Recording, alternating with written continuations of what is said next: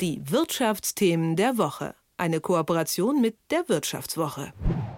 Ehemals billige Energie aus Russland hatte einige Stadtwerke dazu verleitet, kräftig zu expandieren. Die Krise jetzt hat aber dafür gesorgt, dass diese Expansion nicht mehr funktioniert, ja für einige Unternehmen sogar richtig nach hinten losgegangen ist. Vinzenz Neumeier von der Wirtschaftswoche hat sich dieser Thematik angenommen und in der aktuellen Ausgabe darüber geschrieben. Mit ihm bin ich jetzt verbunden, um über seine Erkenntnisse zu sprechen. Schönen guten Morgen. Guten Morgen. Du hast dich exemplarisch mit einem Ableger von Stadtwerken mal beschäftigt. Wo sitzen die und wie äußert sich deren aktuelle Problemlage? Ähm, das handelt sich um die Stadtwerke Deggendorf in Niederbayern am Rand des Bayerischen Waldes. Und ja, Stadtwerke Deggendorf litten zumindest Anfang dieses Jahres unter einer Liquiditätsproblematik, sprich ihnen ging das äh, frische Geld aus und ähm, sie konnten bestimmte Zahlungen nicht mehr leisten, mussten diese verzögern und im Sommer musste dann auch die Stadt als Gesellschafter einspringen und einen Kredit gewähren. Und ist es damit jetzt getan oder muss da nochmal nachgebessert werden? Wenn man die Stadtwerke Deckendorf fragt, ist die Liquidität sichergestellt. Darauf legt das Unternehmen sehr viel Wert und nach meinen Kenntnissen ist dem auch so.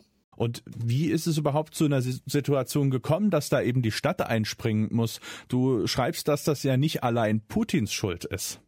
Nein, die Stadtwerke Deggendorf hatten in der Vergangenheit, das legen die Recherchen nahe, ähm, eine sehr riskante Einkaufspolitik, ähm, sprich die Beschaffung von Energie. Man kann ja Erdgas nicht selber produzieren, man muss Erdgas, wenn man es verkauft, an die Kunden vorher einkaufen. Und das können Stadtwerke auf zwei Arten tun. Entweder langfristig und damit risikoarm über langfristige Verträge oder indem man äh, ins Risiko reingeht und kurzfristig zukauft.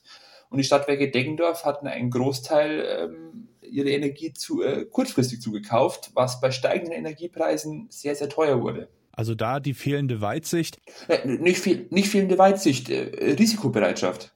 Du hast dich ja auch mit Stadtwerken beschäftigt, die, ich würde sagen, ihrem Wesenskern untreu geworden sind und wirklich überregional das große Geschäft machen wollten. Und das ging ja auch richtig nach hinten los, oder? Das würde ich so extrem nicht sagen. Es ist jetzt in der Krise eine Belastung für viele Stadtwerke, da man die Mengen, die man an die Kunden ja verkauft, auch beschaffen muss. Jetzt nicht als 10 Euro die Megawattstunde Strom oder Gas, sondern äh, zu, zum Zehnfachen. Und wie steuern die da dagegen? Weil ich meine, das sind ja erhebliche Mehrkosten, die ja nicht direkt durch die Kunden wieder reinkommen. Naja, man kann den Preis erhöhen, haben ja auch viele getan. Dann kommt natürlich, dadurch entsteht das Problem, dass viele Kunden das eventuell nicht mehr zahlen können. Ähm, oder der Gesellschafter, sprich die meistens die Kommune, muss Geld zuschießen oder der Bund und die Länder müssen ein Rettungspaket schüren, äh, schnüren.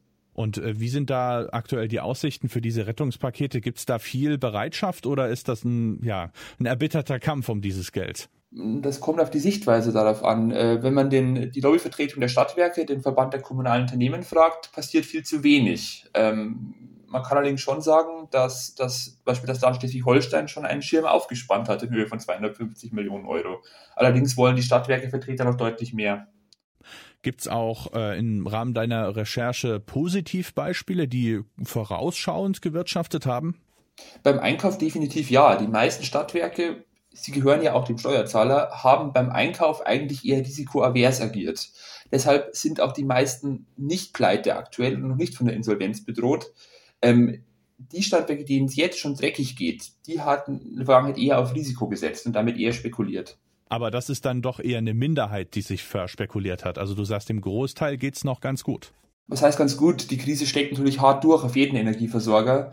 Ähm, allerdings die, die jetzt schon in arge Nöte geraten, die hatten in der Vergangenheit eine, eine höhere Risikobereitschaft. Natürlich, der Winter wird natürlich, der Winter wird für alle hart. Das, das ist äh, keine Frage. Jetzt gibt's ja auch einige Banken, die kommen durch die Schieflage der Stadtwerke in Probleme. Wie hängt denn das zusammen? Nun, äh, mir haben einige Gesprächspartner mitgeteilt und auch meine Recherchen stützen das, dass das Energiegeschäft in der Vergangenheit als so sicher betrachtet wurde seitens der Banken, dass sie Kredite ohne Sicherheiten gewährt haben. Ein gutes Beispiel wäre hier, wäre hier das Stadtwerk Bad Säckingen im Süden Baden-Württembergs, die örtliche Sparkasse hat hier Millionen zugeschossen, Millionen bereitgestellt für Investitionen ohne Sicherheiten. In der Krise ein enormes Risiko. Gibt es äh, auch vielleicht Erfahrungswerte, wie es mit, mit den wenigen Stadtwerken, die sich eben verkalkuliert haben, weitergehen könnte? Also kann man da tatsächlich mit einer Insolvenz rechnen oder kann man davon ausgehen, dass die doch irgendwie, wenn auch last minute, doch noch vom Staat gestützt werden? Also ich glaube, dass man den Kollateralschaden einer Insolvenz bei den meisten Kommunen nicht eingehen wird. Ähm, der Steuerzahler wird hier zahlen müssen und zwar auch relativ viel vermutlich. Aber eine Insolvenz halte ich in den meisten Fällen für relativ ausgeschlossen, auch aus politischer Sicht. Ein Einblick von Vinzenz Neumeier von der Wirtschaftswoche. Vielen Dank für deine Zeit.